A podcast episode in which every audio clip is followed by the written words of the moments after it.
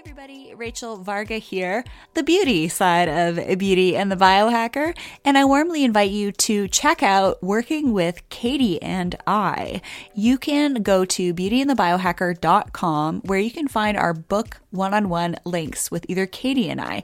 Katie can help you with optimizing your sleep through biohacking modalities, and I can help you with optimizing your at-home and in-clinic skin and rejuvenation journey with skincare, biohacking, dermal rolling, and all of that cool stuff.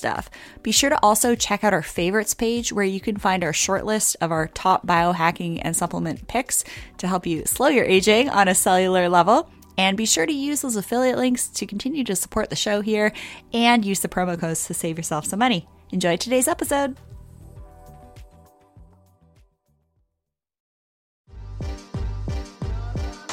Welcome to Beauty and the Biohacker where we explore the latest tools and trends in self care, aesthetics, and peak performance to help you live your most beautiful life from the inside out. I'm your co host, Rachel Varga, a board certified aesthetic nurse specialist since 2011 with over 19,000 rejuvenation treatments performed on thousands of patients. And I'm Katie Moore, a self proclaimed biohacker with three years of self experimenting in the space of health and wellness technology. I'm on a mission to help you achieve success without sacrificing your health or happiness through my YouTube channel, Katie Type A. So join us as we sit down with some of the biggest innovators in the health space, the movers and shakers of the wellness world, and unpack some of the biggest secrets in the skincare and longevity space. We are Beauty and the Biohacker, and we're thrilled to have you along for the ride.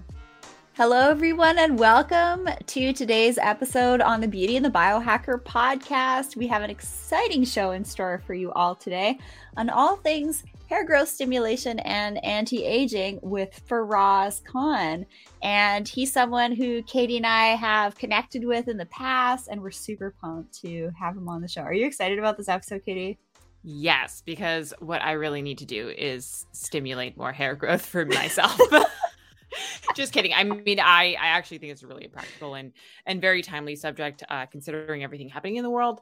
I have not personally had any issues with hair growth thanks to the wonderful genetics of my mother, but you know, it's definitely something that uh, I have a lot of friends who are asking me about. So this is uh, going to be a super interesting and hopefully compelling episode for everyone. Absolutely, yeah. A ton of my clients, pretty well, almost every client that books a one-on-one with me is noticing that they are losing their hair to a degree, whether it's their edges or on their crown, both men and women. Uh, we can either be losing hair or when we go through things like menopause, we could be getting more hair growth on areas like our chins and neck than mm-hmm. we may want also uh, hair growth stimulation and excess hair wanting to stimulate more hair growth and excess hair growth can be early indicators of things that are going on in the background so let me tell you about today's guest faraz khan is a former computer scientist nerd we definitely talked a little crypto before we started recording here. He's also turned into a longevity educator, speaker, and biohacker. Seeing his parents age before his eyes prompted Faraz to dive headfirst into the world's into the world of anti aging and longevity. Faraz turned from helping large media, life sciences, and pharma companies to helping everyday people back the scourge of aging. He launched his podcast, The Anti Aging Hacks, where you can check out one of our previous episodes. We'll be sure to link that in the description box here in 2019, where he interviews the top minds in longevity, anti aging, and health. Faraz also struggled with hair thinning for two decades, which led him on a quest around the world to find hair wellness solutions that really work. You can find Faraz's podcast at antiaginghacks.net and hair wellness solutions at fullyvital.com. And be sure to use promo code BB15 for extra savings. Welcome, Faraz Khan. It's great to have you here on the show. How are you today? Thank you so much, Rachel and Katie. I'm so glad to be here. I'm doing very well. Thank you. And before we get into our personal experiences on hair loss or excess hair growth, I would warmly invite you all to subscribe here on the YouTube channel, here on the Beauty and the Biohacker podcast, and hit the bell so that you know when new episodes are dropped. You can learn more at beautyandthebiohacker.com as well. So, why don't we kick things off? I mean, Katie, have you ever experienced hair loss, hair growth, Faraz? What's what's going on with in each of our lives personally right now? For me, I have experienced like seasonal hair shedding season is what I call it. Hashtag shedding season. I don't know if that's the thing, but um, you know, sometimes when you know, I grew up in New York and it would get cold and I would occasionally just see more hair coming up at that time of year, especially in my hairbrush or in the shower. But I've never experienced significant hair loss to the point where I think I needed to do something about it. And then after moving to Hawaii, I'm like, oh gosh, this mane needs to be tamed. And it's, you know, it's just, it's because of the humidity, I just feel like it almost is growing even more exponentially than I'm used to. So I don't know. I guess it maybe sometimes depends on location and time of year. That's a good problem to have, Katie. Uh, my my background, unfortunately, is not so rosy. I started losing my hair at the age of 20. I was a soccer athlete in college, and you know I wanted to be popular with the ladies. And uh, I remember just losing hair in the shower. I would, I would have so much hair in my hands that I was starting to freak out and basically also lose my confidence. And that was the bigger deal, right? It wasn't just the hair; it was what happens with it. mm-hmm. And so I, I, researched holistic providers. I went to a lot of them. Uh, they gave me hair oils, which I put on my hair every night and smelled, but whatever, I had to do it.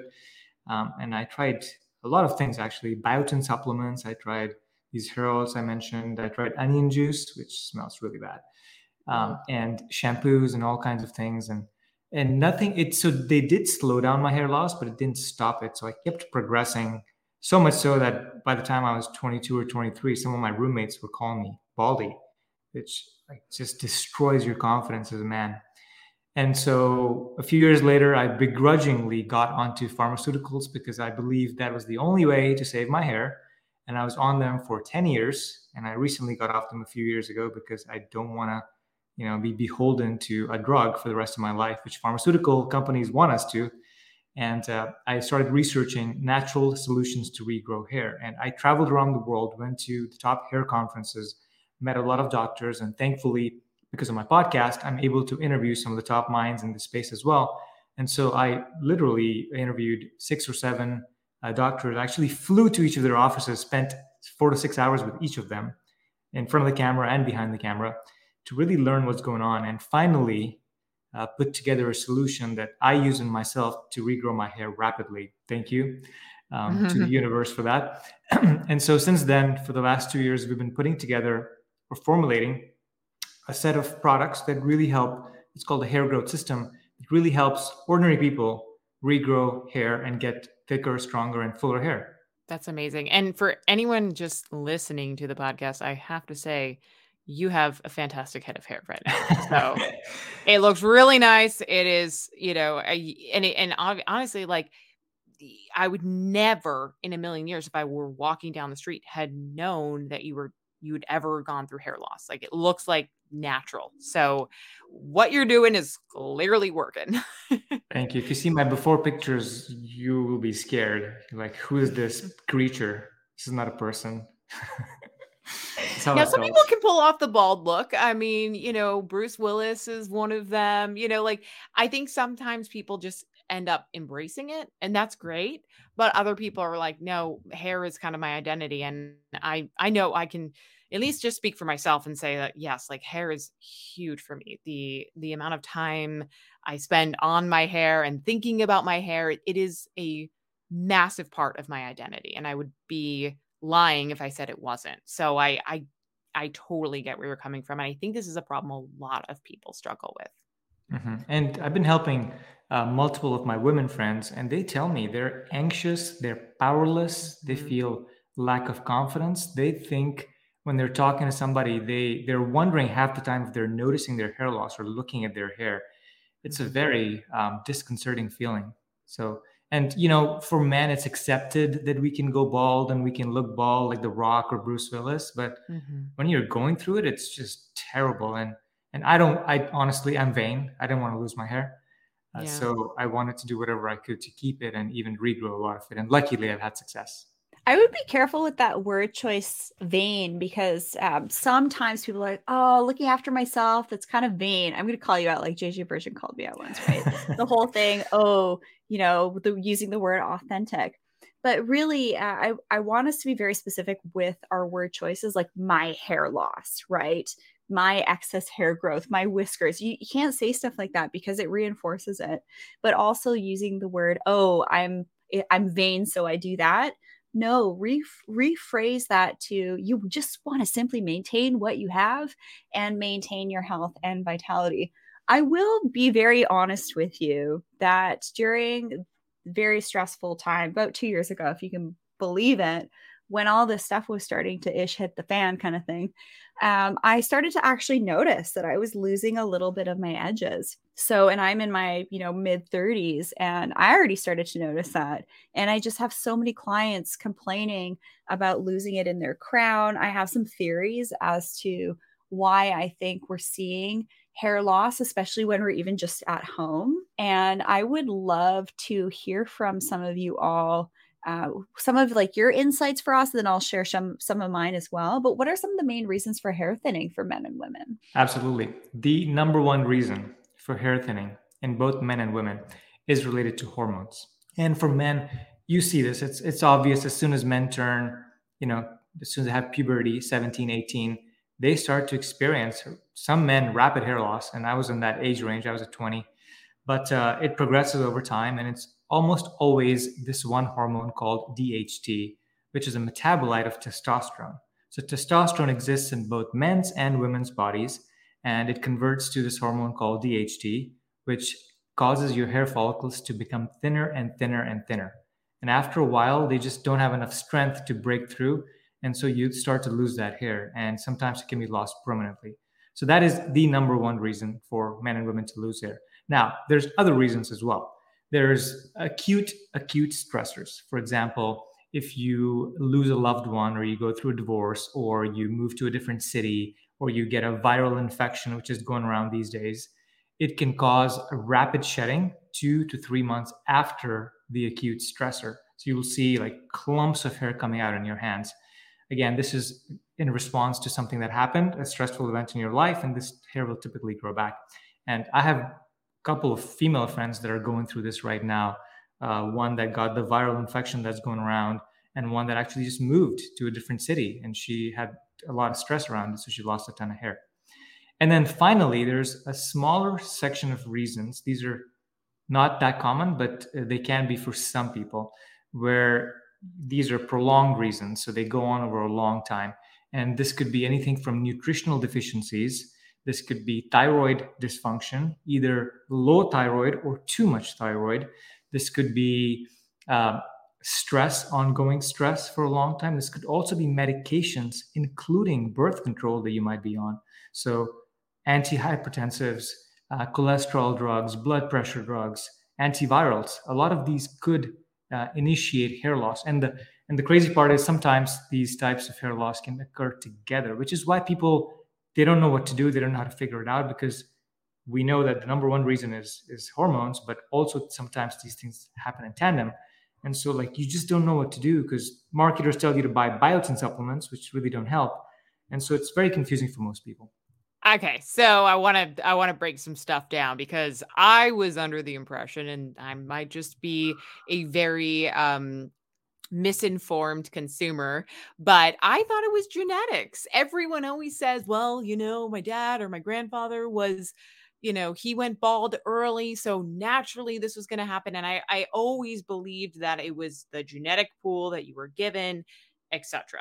So that's not the case, is what you're saying? Yeah. So the when I said the number one reason is hormones, that is genetic predisposition comes under there. Mm. So it's like we said, the testosterone converts to DHT, which is the hormone that causes your hair thinning. And I got my hair loss is genetic from my mother's side. Mm-hmm. All of my uncles are bald on my mother's side, and my mother's also thinning. And so, yes, it's totally genetic, and it can come from either your father's side or your mother's side. Gotcha. Gotcha. That makes a lot of sense.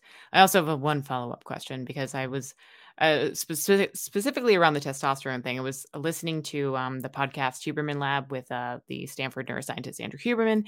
He was talking about creatine as a supplement. Is there any evidence that taking creatine supplements daily could potentially cause a hair loss, but then facial hair growth and not for women specifically but he, he talked a little bit about the implications it might have for men and i'm just kind of curious if you've seen any literature on this and what yeah. you know about it i do i do know about creatine which yeah. is a supplement that a lot of people recommend and mm-hmm. it's typically good because it helps you build muscle faster and there's a lot of benefits actually to it other than just muscle building mm-hmm. uh, but there was so let me talk about DHT first, which is yeah. we talked about DHT as the hormone that causes your hair loss, right?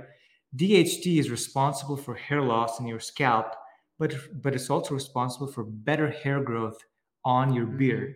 So it causes beard to grow thicker and fuller hair on your face, but at the same time on your scalp it causes your hair to thin. This is the million dollar question why DHT does this, right? So coming back to creatine, in one study with, I believe it was 16 rugby players that were 17 or 18 years old. Only one study has been done on this. When they when they were given creatine over a period of few weeks, they increased their DHT levels, which is the bad thing, 40% or more. So creatine in one scientific study has increased DHT, which is directly responsible for your hair loss. So I am very cautious about telling anybody to take more creatine, especially if they're undergoing hair loss because it can exacerbate the situation. Yeah. It also sounds like we need a lot more clinical trials on this. What would be the implication? And I'm sorry to again put you on the spot here, but for women taking creatine, because it's been something that I've been thinking about doing. And, you know, I I certainly haven't like experienced any hair growth on, you know, my face, but I'm just curious if there's any if you've heard or know of any similar experiences for women on that front. There is no study on women. Like I mm. said, there's only one study on 17 or 18 year old rugby players that are men. And so yeah. I, I would be hard pressed to extrapolate. But if for you, Katie, you have mm-hmm. beautiful, gorgeous hair, I don't think if if you were to ask my opinion, I don't think that would be a problem for you if you took creatine. But for a woman that was experiencing hair loss or undergoing a stressful time or undergoing menopause, I would urge a little bit more caution. I would like to add that uh, I actually noticed on my mom, she was losing some of her hair on her crown. And there actually are in the rejuvenation space, there's actually this hair scalp treatment that you can get done in the clinics now. It's an add on. I'm not going to get into specifics because then it's like we're not being paid to talk about that company but uh, it, it is actually becoming very popular because this is a big thing. And I actually have a couple of different theories here. But for my mom, I noticed her hair was thinning. Mom, what are your thyroid levels at? Go get your thyroid levels checked. And then I pointed her in the direction of one of my friends, Dr. Alan Christianson, to learn more about uh, supporting thyroid, especially in menopause. But I also have a theory that LED lights in the home are also contributing to inappropriate hair follicle function. So we know that blue light, LED lights in the home from our devices penetrate the skin about three times deeper than the UVA and the UVB we get outside. So I theorize that with all these LED pot lights that we have above us hitting our scalp all the time, that's actually one of the things I recommend all my clients do in a one on one call. Really simple things, switch out all of your LED lights to halogen. This can sometimes require having your electrician come in and actually changing the pot lights themselves so that you can put a halogen bulb. They do need some more distance, they do kick off more. Uh, more heat as well. You do have to replace them, but the LEDs are super efficient. They're cheap. You barely have to replace them but we know that the blue light and LED light is actually really bad for our skin, our eyes, our circadian rhythm, and thus impacting hormonal irregularities as well. So that's actually something that I'm going to be writing an academic paper on coming up. So I will actually be doing a study on that. So I'll be sharing. I've taken creatine in the past, uh, back in the day, you know, working out just a ton. I played around with creatine and I actually noticed um, some microcirculation enhancement. I felt like a little bit kind of like tingly, but yeah, I felt like I could lift a freaking house. And I think I did maybe have a little bit of water retention as well. Mm-hmm. mm-hmm. But stress, yeah. LED lights, uh, viral infections, um, big things happening in the body. I really think that if we get our hormones dialed in, our thyroid's working fine, we reduce our cellular oxidative stress and reactive oxidative species, ROS, in our bodies. These are all going to be contributing factors to not only have better hair, but also better skin, nails, and enhancing our aging process. I'd love for you guys to expand on anything there. Yeah, I think when people talk about aging and how that impacts, and I'm going to keep it just to the hair for now, but as you know, my focus and my love is also anti-aging and keeping the body young, which we take tons of supplements, all of us do, for. Um, but oxidative stress has has is known in the literature to cause general aging, meaning the hair matrix, which is the part of the hair follicle which actually produces the hair that's coming out of your scalp, is it's very very active, and it it's what's creating the hair and the keratin to push the hair out continuously every single day. And so over time, as there's more and more oxidative stress, be that from you know sitting in the sun for four hours or three hours every day, or or other things like pollution, uh, or just bad water, or using chemicals in your beauty products, a lot of those can cause harm to the hair matrix cells, which start to produce less and less. Their function reduces because of the oxidative stress, and therefore you can notice with, with the aging process thinning hair and or hair that doesn't grow as fast or doesn't grow long anymore. And these are co- common complaints that we hear from uh, men and women that my hair just doesn't grow long or my hair is thinned out.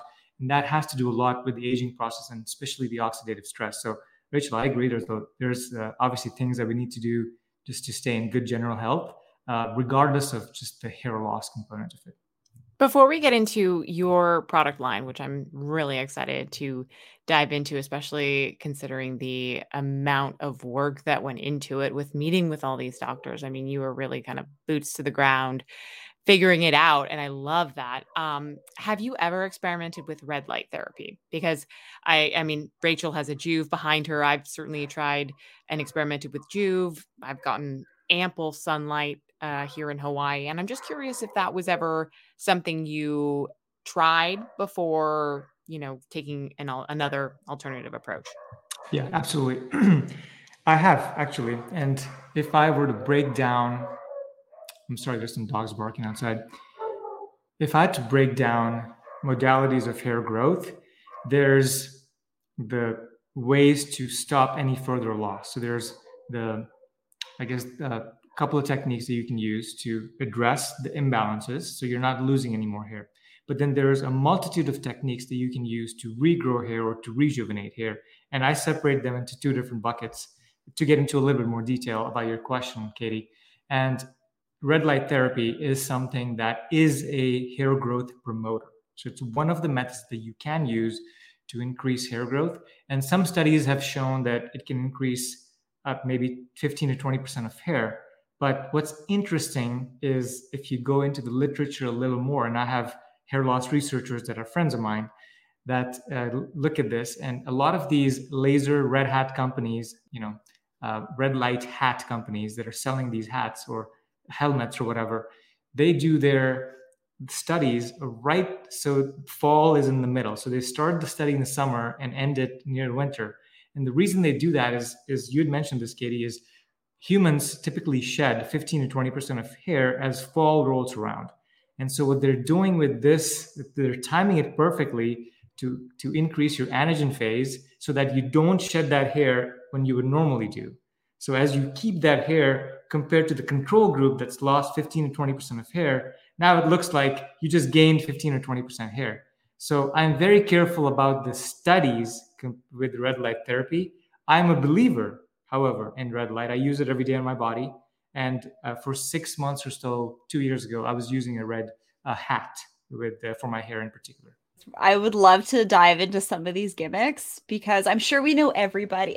I'm sure we know somebody that's bought in this thing that they saw on Facebook or Instagram, this sponsored post of like this hair, skin, nail supplement, these masks, uh, you know, the red lights things. And I was at the pool once at a very um, internationally recognized plastic surgery conference. This is at the Wynn. I'm, you know, lounging by the pool, feeling all fabulous. And this guy comes over to me and he's like, Hey, do you want to buy this red light therapy like face mask from me? They're like $10,000. It takes 10 years off your face. It's better than getting a facelift. I'm like, do you know the type of people that are in the pool right now? We're all like plastic surgeons, board certified, aesthetic certified nurses. Like we see through this garbage, but he mm-hmm. was so convinced and just like his conviction of this definitely works. So when you hear claims that are too good to be true, it usually is. And I'd love to um, just maybe create some tips and tricks for everybody tuning in here to spot the gimmicks from a mile away because we take your trust very seriously. And at the end of the day, if you leave this episode being a smarter consumer, our job is complete. So, what tips do you guys have for helping people avoid the hair stimulating gimmicks out there? Um, I would say that anything that you do with hair loss is it's important to make sure that if you're going to spend money, and we've all spent, I'm sure not the two of you, but a lot of people listening would have spent their money trying out a lot of things. And more often than not, they're disappointed because these things don't work. The marketing is really good and it makes you believe that yes, this is the this is the one supplement. This is the laser helmet that I must have or the red light helmet that I must have for me to achieve freedom with my hair the number one thing you have to consider is anything that you get, you have to stay with it for a while. Give it three to six months for most things. And if you give up after two months, it's you're not going to see much results. And that's coming back to the hair cycle because the hair, we talked about if you have a big stressful event, you lose hair two months after. It's just how the hair cycle works. It takes two to three months for things to grow back. So that's number one. You got to stick with something for a while. Number two, do your research on the company. Find out who's selling you the product, what they stand for. Have they personally been through this problem? Or are they just creating a supplement overnight and then selling it to you? What else do they sell? Are they selling you a fish oil? Are they selling you 15 other products? And this is not their core focus, but they're just like selling a couple of hair products. So those are like some red, um, I guess, some signs that you should look for like how committed is this person? What's their background? Have they gone through it? What's the research? Who have they talked to? Uh, has this worked for other people? Uh, and can i stay consistent with whatever i'm going to buy and spend maybe $1200 for the helmet? Can i stay consistent? Or am i just going to like put it in the closet after three months and never touch it again? Which a lot of people do. So those are some high level tips and we can get uh, detailed into some more stuff but katie i don't know if you've got some yeah, no, I think that's that's a very much in line with what I always talk about on my channel and what I always think about before even reviewing a product because I do get a lot of things sent my way and I would say 9 out of 10 I turn them all down. You're so you know, good at this, Katie. Well, I mean, it's just like I've been duped so many times. I've spent thousands of dollars on supplements alone that haven't worked for me. I think the other thing that we have to, you know, the elephant in the room is like, you're not going to pop one pill and it's going to take this all away. You know, I know there, you alluded to this earlier, Faraz, about like biotin.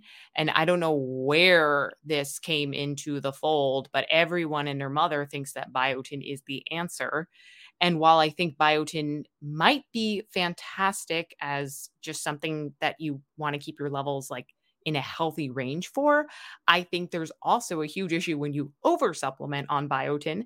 And, you know, I haven't really seen any literature about it being great for hair promoting.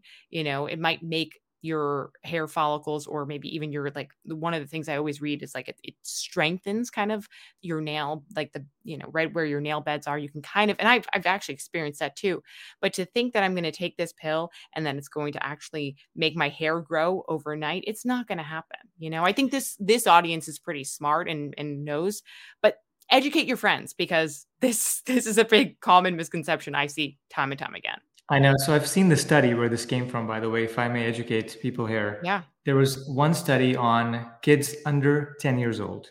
Okay. These are malnourished children that were severely deficient in biotin in the third world, right? Not even in the United States or Canada or America, North America. These were in the third world, malnourished in biotin. And when they addressed the biotin deficiency, then they saw you know decent hair or they saw a little bit of hair growth or hair come back to normal so again just marketers took that study from 60 year old kids and ran with it and now like over the last 20 years we the consumer have been educated that biotin supplements are the go-to and and somehow it's caught on, which there's no truth behind it.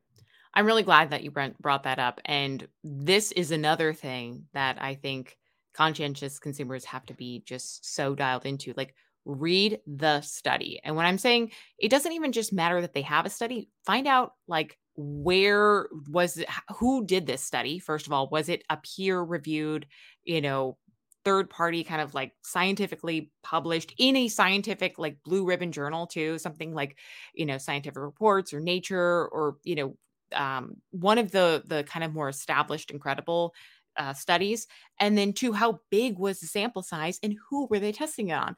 The fact that it was like children in a mal you know that were malnourished in a third world country is that like is that going to be a good baseline for the majority of women in their 30s and 40s in the United, United States. No, like there's that's very different. And so I think we just have to all like one of my biggest things in life is just to educate people on like just do that little bit of extra research because it will pay off and then you will learn the truth and then you you know can actually spread the information not misinformation.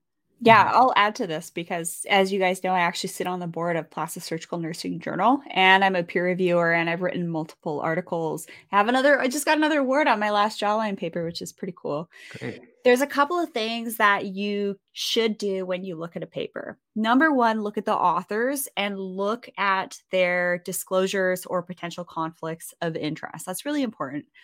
Also, look at the supplementary details of the paper. There's so many papers that are getting published right now and they're picking and choosing the data from the supplement. I actually looked at it was a Norwegian study just the other day and the control group was 5 times larger than the experimental group. And typically we want to have a 50-50 split, right? Mm-hmm. And you know double blinded, all of that and there was potential for crossover, but that wasn't even acknowledged in the study. It was a really short study. We're talking like four week study as well. So, some of the other things to look at is the length of the study. And if you're flipping through magazines or you're on a sales page or a landing page for the specific supplement or gimmick, you want to look out for claims like, oh, 97% of people that took this product noticed an improvement. Well, that actually means nothing and also like 30 people said that this made their lives better in this this this way. So those are the kind of claims you also want to be on the lookout for as well. If it sounds too good to be true it probably is. And it's just like with aging well and reducing our our cellular um, improving our cellular health and reducing our toxic bucket and all of that it's really going to be a combination of putting just the right puzzle pieces together. So that's where biohacking can come in really handy, doing certain testing uh, to see like what your what your hormone DHT levels are as well. Those are all great things. Uh, but do you guys have anything at, to add to research? Katie, I know because you're a professionally trained journalist, we uh, actually interviewed someone a while ago. We're not going to say who this is. Um, it didn't make. Let's not bring that one up. Yeah, yeah, no, it didn't make the cut for uh, an but episode. Yeah, you also were able to look into past, you know, potential litigation. So that's interesting. It's like, is this person a serial entrepreneur?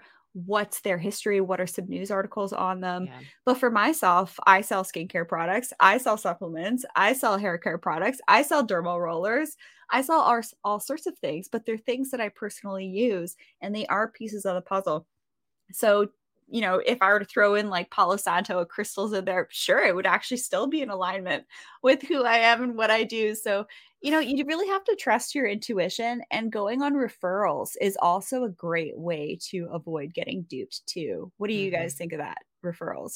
Yeah, yeah, huge. If somebody you know and trust has had the results, and also it's important to note that they have similar conditions, similar stage of life, then it certainly helps right? Buttress the case. But if they're you know a child in the third world country that's malnourished and you're going to use that data to take biotin supplements maybe it might help but there's no data to show that right? Uh, and coming back on the studies i love that you guys are so into it. I've uh, we're going to do a study in this next year on the system and uh, i'm going to have my hair loss uh, research guys help me they've written multiple studies of their own in the hair field And so um, hopefully they'll help me design it and, and we'll do it right. And we won't do it during the summer months when you lose your when you lose your hair. I can recruit some, some family members. Let me know. I'll help to contribute. I'm actually doing another study right now on a actual uh, on a skin supplement on this like using photography to analyze things. So let me know. I'd love to Fantastic. link up. Okay, we'll do. Yeah, speaking of your um, you know, your actual supplement or your line of different products and services i i would be curious if you could kind of talk a little bit about some of the ways that you kind of went about the formulation and anything you know you don't have to give away all the secrets but some of the ingredients that you use and what you found to actually work because i think that's the important thing here is like you had a problem and you then figured out how to craft something to solve that problem and then it worked for you. And then you're like well i'm not going to keep this to myself. I got to share mm-hmm. this with other people. So i lo- i love that you went in with that kind of impetus and drive and i think that always is kind of like one of the you know signature marks of a great entrepreneur. Look at dave asprey you know he had an issue with being overweight and fatigued and mental fog and then he's like well here's bulletproof right? And so i mean obviously it, it took a lot of testing and research so tell us about what your products offer and how you guys went about the whole process of formulating them. Sure. Yeah, I love this question. So early on in the research, and I've read hundreds of papers relating to hair wellness and hair growth. And like I said, I've been to hair loss conferences and uh, talked to a lot of doctors, and I have friends that are researchers in the space. And what I found, again, is the number one reason for hair thinning and hair loss at any age for both men and women is related to hormones. And so, how can we naturally address hormones? And here's what happens with women in particular. As they're approaching 40 and beyond, their progesterone levels start to drop and estrogen levels start to drop soon after. And so this leads to a typically to a relative imbalance with testosterone. It's not that testosterone goes up, it's just a little bit more relative to their progesterone and estrogen, which can then the excess of that can convert to DHT, and lead to hair thinning, which my mother has. She gave it to me, and, and other women in, in the family has have as well. So, given that hormones was the number one reason, I went out. We set out to look at okay for doctors that are prescribing pharmaceutical drugs, they give out this thing called finasteride, which blocks the conversion of testosterone to DHT. What other natural materials in nature and botanicals exist that can help, if not be as strong as finasteride, then at least somewhat effective and have scientific literature behind it. And so we found three, two to three that are in our supplement and multiple that are in our serum. And so we go about this in two ways. One is orally through the supplement because it's just so simple. You can just take a supplement and it helps naturally balance the conversion of testosterone to DHT. It does not mess with testosterone at all. And then topically, you can apply it on your scalp, which it, it gets a local effect so that's where most of the magic, the bad magic is happening. And so you want to address that topically as well. So that's why our solution or system has both of these approaches. And we encourage people to just go after it for two to three months really hard and you get to see results very very quickly but to come back to your question so that was the number one reason is find out what causing it main reasons address those then we said what are some bonus pathways that we can address we also realized through the research that sometimes a lack of circulation can cause hair thinning. And circulation, when there's blood flow coming in to all of your body, we know this with men with erectile dysfunction. A lot of my friends that are in their 30s and 40s in Los Angeles right now, at this young age, or they call me and they say, Hey, I've got ED, which this is a blood flow problem. We know this. And so, how can we, we thought about how can we improve endothelial health? How can we improve blood flow? How can we improve just nutrients moving through your body so they can get to where they are? And this is the the furthest from gravity wise from your heart. It's got to pump all the way to the top of your scalp which is where we lose hair and so we added some natural ingredients to improve circulation not only with the topical but also with the supplement so it brings all of that goodness up there thirdly there's nutritional reasons why people can lose hair the big four are folate, vitamin D3, iron, and what's the fourth one? Folate, vitamin D, and zinc. That those four. So if you've got those four, these are the most common. There can be others, but these are the most common. So we've added most of these into our supplement as well. So you're nutritionally replete in case you were deficient in any of these. And I know that vegans, and I have vegan friends in LA that uh, that are deficient in folate, they're deficient in iron, and in B12 as well. So all of those are added to address any nutritional deficiencies that you might have. The fourth reason is that there is stress that can sometimes impact or cause your hair follicles to shut off the production and just go into a resting phase. Well, we don't want that because we've all been stressed over the last couple of years, some more so than others because of the pandemic. And so we've added ashwagandha in the supplement as well to help reduce and naturally balance the stress. Now, there's we talked about this, Rachel. There's oxidation that can happen that can just cause hair aging outside of just hair loss, right? We've got some beautiful antioxidants, not only in the supplement, but also in the topical. We use melatonin in the topical, which I I'm, I love melatonin. It's a very amazing antioxidant in the topical to help balance the stress and help the hair follicles live for longer. So it's a it's a very scientific approach and it's been thought through. We've come come at this from multiple ways, but of course the primary reason we want to address first because that's what causes most of this. Everything else is a bonus. I am fascinated by the melatonin component. I want you to talk about that because I mean melatonin has kind of gotten a bad rep in the past few years as like do not take this if you unless you want to mess up your circadian rhythm i'm sorry i take melatonin quite often and i my circadian rhythm is flawless mm-hmm. and my immune i'm you know i don't know how much we can talk about this but there have been studies done on the immune system as it relates to melatonin guys it's like serotonin is the precursor to melatonin and as long as you're not overdoing it and you're cycling i think there's a lot of benefits to the oral ingestion of melatonin, but I've never heard about using it topically on your hair. Expand, please. I, I'm yeah, just, yeah. I'm super curious. Like, do you have studies on this? I want to read all of them like yes. today. Absolutely. There's multiple studies on melatonin, topical melatonin, improving hair growth counts in women. And so I'm happy to share uh, those studies with you and you can post them in the show notes. But uh, I got fascinated with melatonin through some other research.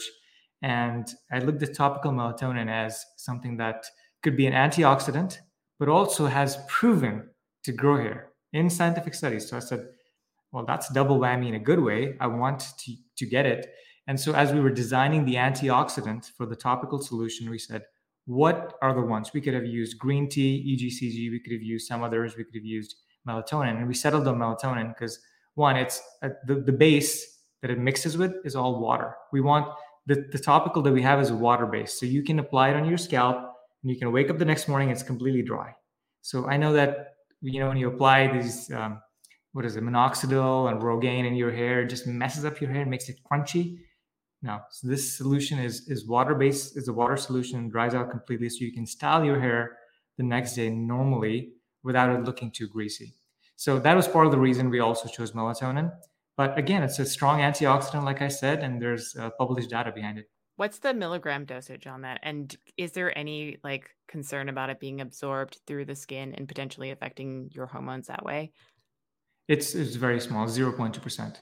Oh, okay, perfect. Yeah, yeah, that's awesome. Yeah, very, very little. Sorry, I'm I'm just like I love melatonin. I love everything about that particular um, hormone and and how it relates to serotonin. And I just think there's like I'm a circadian rhythm junkie. So every mm-hmm. time like anything related to that comes up, I'm just like, I I think we're at a we're at a tipping point of like just unfolding so much more about some of these antioxidants and you know hormone like precursors that we just you know I, again like there's just so much ripe information and i think this is exciting and i'm i have a couple of people in mind that i want to test out your product so um, this is this is really cool, fascinating stuff. I love it. Very cutting edge. Thank you. I would love to jump into some of the top mistakes that cause women to experience hair thinning. And I'll just be very transparent with you all here. I actually stopped, not completely stopped, but probably 90% less heat styling on my hair. I no longer curl it. I actually, with curling iron or blow dry it, I sleep with it in it's actually really funny how I look. I, I do like the whole hair tutorial thing in my skincare programs. This is like really spe- it's a special look, I'll just say that. But I'll usually be like, who the heck cares what you look like? So I think that some of the top mistakes that we're making is we're over heat styling our hair and you know potentially even activating some of those heat shock proteins on the scalp there's actually a lot of research that's coming out on heat shock proteins with things that are happening in the world also. So that's really interesting. I wonder if people are going to have an issue with potentially uh, heat shock proteins over the next couple of years for various reasons. So, heat styling and using toxic hair care products, I think, are probably the top mistakes that cause women to experience hair thinning. And I just find it really ironic that the anti aging diet, the healthy skin diet, the diet for thicker, fuller hair, for stronger nails is all kind of one of the same the cardiovascular diet, the blood glucose control diet, right? Mm-hmm. And I have to say that uh, with all the antioxidants I take, my nails grow like freaking weeds and my hair is growing at an insane rate. I literally feel like I just had my roots done and I need to get them done again. So this stuff does work. But what are what's some of your insights as to what are some of the top mistakes that cause women to experience hair thinning? Yeah, so I love that you mentioned those two. The additional ones are just over treating their hair, so bleaching or perming. It's so bad for the hair. And you know, when you're young, you want to enjoy life and you want to color your hair in all kinds of different ways to just express your personality. And I get all that, but over time, all that adds up and it starts breaking. So when you look at your hair shaft, the the outer piece of that is the cuticle, which has like, you know, if you look at most homes, they've got the roof it's like shingles. They're one after the other. And if you start to break in the cuticle then oxidative stress or things that can cause oxidative stress can get into your hair follicles causing your hair to become brittle. And so when people complain of brittle hair or they complain of dull hair it just gets damaged over time from too much processing where things can get into the cuticle it's not a protective layer anymore. And when you get into the cuticle as well um, it loses the shine and your sebum can't travel easily down the hair shaft. And so it just becomes dull and, and non-shiny as well. So th- that's something that happens quite a bit. And then you can also, if you if you don't have the right nutrition, you're not eating healthy fats, then your hair can also appear dry. You know, dandruff can be caused.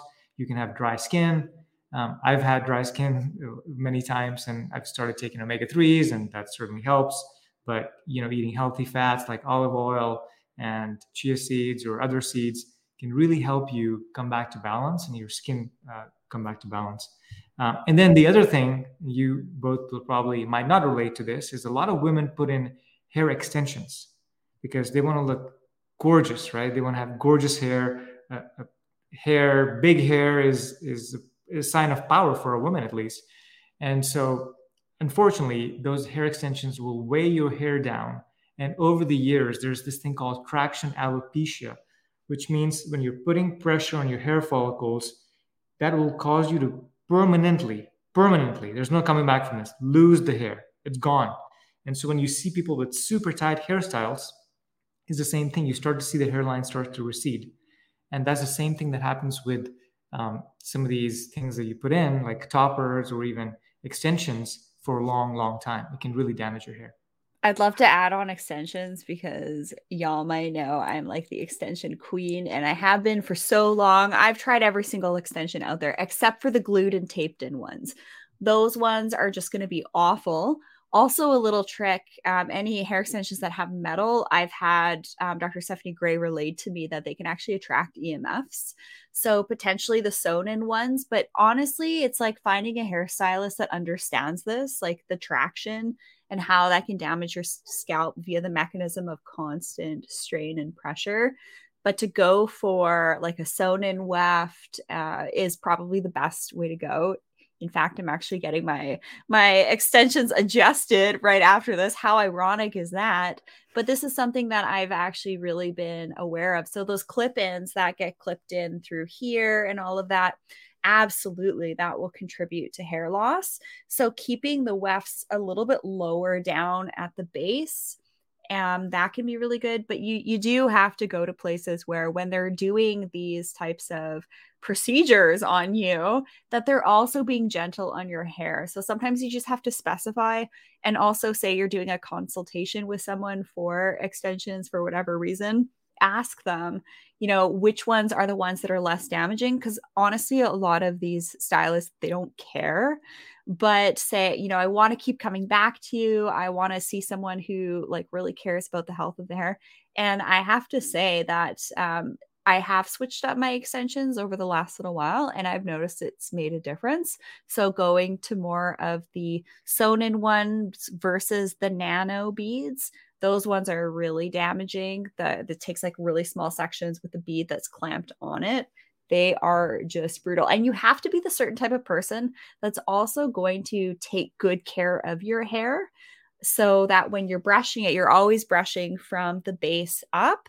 And uh, yeah, stimulating the scalp for the blood flow is also really good. So every evening, I actually use one of my uh, scalp products when I'm um, about to do my non-heat styling kind of like nightly hair pose. Mm-hmm. So I'm sure you guys are all laughing, but I, this these are all just helpful real life tips because some of us do like to have a little bit of pizzazz.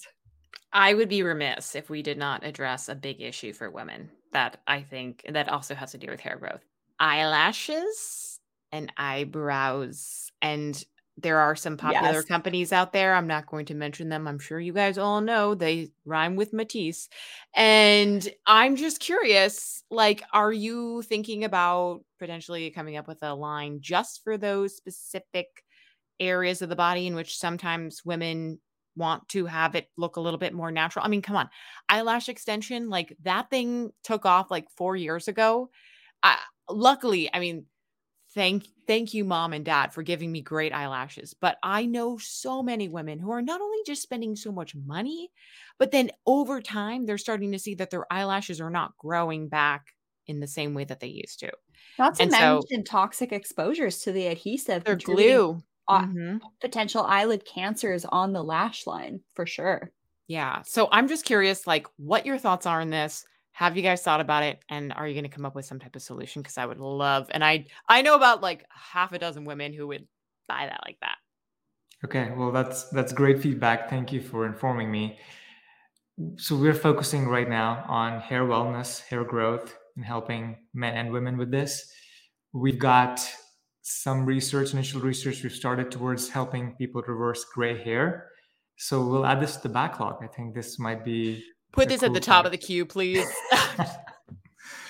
I'm just kidding. I'm I'm just thinking like I know it, it, of course we all think about the things that are affecting us the most, but gray hair is also a huge issue and that would be something amazing to see that is certainly part of the anti-aging com- conversation. Um so this with brows and gray hair, I know that would be adding a lot to your plate in the the span of a year, but this is exciting stuff. And I'm so happy to see someone really taking the reins on trying to address these things in natural ways and with supplementation and serums. So I'm really excited to see what, what's going to come down the pike next year. Thank you very much. Appreciate it. I've used a ton of different lash and brow hair stimulating products over the years. My background has been in ophthalmology and oculoplastics uh, for the last 10 and a half years. So I have used that particular uh, product that you were alluding to. And if I'm just going to be completely open and honest, I can't tolerate it. It actually um, is it's too irritating to my eyes. Um, so we have to be very careful with these things. Like, yes, we want to benefit, and it absolutely does work. But for someone like myself, I don't want red, irritated, dry eyes. But some people do just fine with it. But that's not me. You can use some of these lash stimulants into the brows. But a lot of times, some of us actually have blonde or gray brow hairs. So, something that's going to be relatively non toxic would be like using a henna a henna tint into the brows or along the lash line is great. But I'm so glad that you brought this up with the whole eyelash extension and and all of that because just because something's available doesn't mean that it's actually going to be healthy for you long term. And the gray hairs, I think we need to have a follow up conversation on this. Yeah, so that's not going to be a product for a little while. We're doing some te- we're doing some research. I've enlisted some world class researchers to help with this that are very well known in the anti aging world. So we're just starting the initial phases of that, and then we've got a formulator on board that's also very very well known. So I'm hoping the dream team can come together very soon, and we'll have initial samples to send out to maybe you know 30 to 50 people to get feedback, and then if all goes well, then uh, we'll go live maybe towards the second half of next year. I have one last question. So um, this is obviously just asking for a friend. If some this friend found like a gray hair or a white hair and they plucked it, is that really bad? She wants to know. No, it's um, it's fine. It's just gonna grow back again. You're just pulling. You're just finishing the hair from its cycle. The next cycle is gonna start in a few months, so it's gonna come back and it'll come back gray and white because that yeah. always happens to that person. Okay. Yeah. Um interesting. Yeah, her friend. I I, I You've you know, seen I, that friend? Yeah, yeah. She's I need she's to dope. ask her friend too, right? So um no, I, I was just curious because like what happens to I mean, I luckily have not gone gray and I'm in my mid 30s. Like looking at my genetic predisposition, my mom didn't go gray until she was in her 50s. And you know, it's and it's she didn't go gray overnight like a lot of women do. But I have occasionally gotten like those random pop ups of either gray or particularly white. I'm curious, is, is that stress related, would you think? Or is that more like just hormonal? I have no idea, but I'm just curious about it. Yeah, there's two reasons why typically why people get gray hair. Um, there's a compound called melanin, as we're aware of, that it's it's what gives her skin and her hair its color. And when the hair matrix is creating the hair follicle, it there's melanin that's coming out into the hair follicle uh, in every little every little section of the hair. There's melanin there, and so these melanin producing cells need to be very very active to keep your hair dark. And as we have oxidative stress, either because of using chemicals in our products or beauty products that are not that are toxic, maybe that we don't know about, or just being again being in the sun for too long, or being in pollution, or just eating bad foods, it can really start to impact and cause oxidative stress, which kills off this melanin in the hair follicle or reduces the function, which leads to gray. So that's one. Two, there's also stem cells that help in melanogenesis. So over time, as we age, the stem cell population can decline as well, which leads to lesser generation of these cells that can create uh, melanin. So those are two things. Now, stress can also have an impact, actually if there's too much stress, then again, this stress impacts the melanin cells. And you've heard of people going gray overnight. It's true. There are some recorded instances of this, but even if you have stress for a few months, you can go significantly gray. The good part about stress related gray is that typically it can reverse. If you start meditating and come back to normal life, this will reverse. But the other two types where you just don't have enough melanin, that's harder to do. You have to now get creative. You have to reduce oxidative stress. You have to help the melanin cells and kick them into action. So that's what we're trying to do is is help them and keep them going for much much longer. My dear grandmother had rheumatic fever and she was gray i think in her mid early 20s we don't really see much of that and just a mm-hmm. disclaimer here anything we share as a medical advice is educational information only if you think you have a health condition you must seek the guidance of a licensed physician but all of you here are on the straight and narrow to learn about some of the best anti-aging, proactive aging hacks. And do we have any closing words or Faraz, you know, really in your opinion, because you know, we've we've all interviewed some of the leading experts here, but your focus is also in anti-aging. What's the future of anti-aging in your opinions? So I just interviewed uh, Mr. Sergey Young, who has a I love him. Yeah, yeah, we've had him on the show here too. Okay, great. Great. So I'll just rephrase what he said to me and then I can add some of my own color commentary. Um, him and some other experts believe that in the next two decades, we're going to be able to significantly reverse our aging. We can already reverse aging by three to five years already now, or biological age, right? But in the next 10 to 20 years, we're going to significantly reverse it. In fact, Sergey was telling me that he thinks we can be we can reverse our age to the age of 25 and just live in that body for a long, long time till we die, basically, which seems a little fantastic and crazy right now, but uh, I believe it can be done because I have a technology background, as you noted, Rachel, and it's you don't see the advances in technology.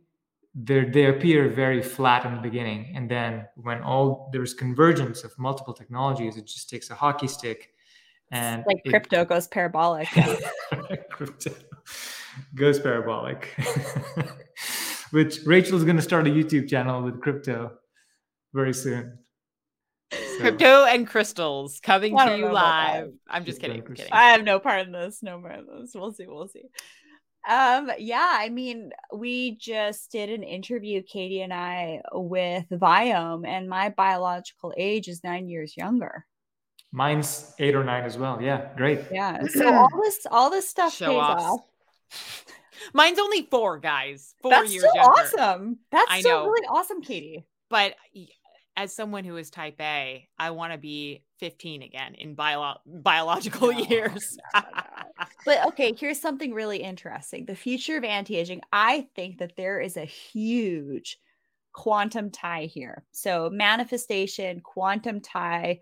I always joke around my birthday, I'm turning 25 again. Right? Fantastic. and it's it's like if you have this mentality of oh i'm just getting older my body's falling apart. Yeah you're going to get a lot more of that. So i think the future of anti-aging is going to be actually a little bit more esoteric energy and spiritual. So i love focusing on body mind spirit energy optimization for higher level of radiance and beauty and that's going to look different for everyone and I cannot wait to see more. Katie, what do you think the future of anti-aging is? I'm putting my money on stem cells and uh, stem cells and peptides for sure.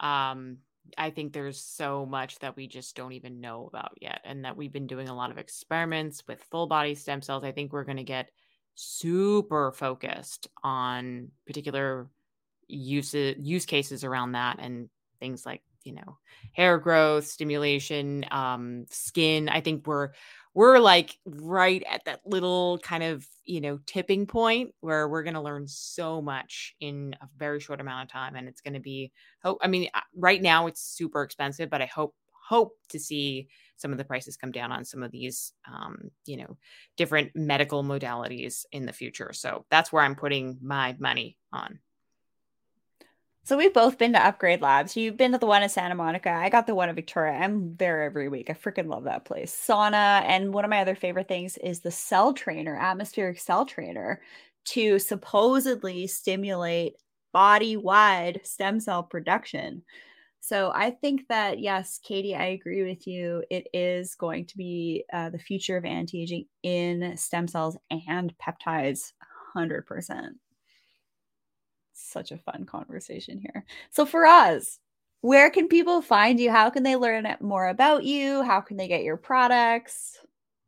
Yeah, so if they are interested in hair wellness and hair growth, this product is for people that are either losing hair and they want to stop it or that have hair that they think could be better. Definitely head on over to growmybesthair.com and you will get a special discount with just from being on this show or for being for being listeners of Rachel and Katie's show. You get a special discount for that. And if you're just interested in general anti-aging, follow me on Instagram at anti-aging hacks, or you can visit my website at antiaginghacks.net. Thank you so much, Roz. This was riveting. This was just absolutely one thought-provoking conversation that led to a lot of, you know, different hacks that I hope that people here listening can maybe take and implement in their own life. And I want to just, you know, on behalf of Rachel, thank everyone for joining us today. If you want to learn more, you can head over to beautyandthebiohacker.com slash blog. If you're on the podcast, leave us a review. If you're on YouTube, make sure to give it a big thumbs up and maybe even share it with a friend. So and hit the bell.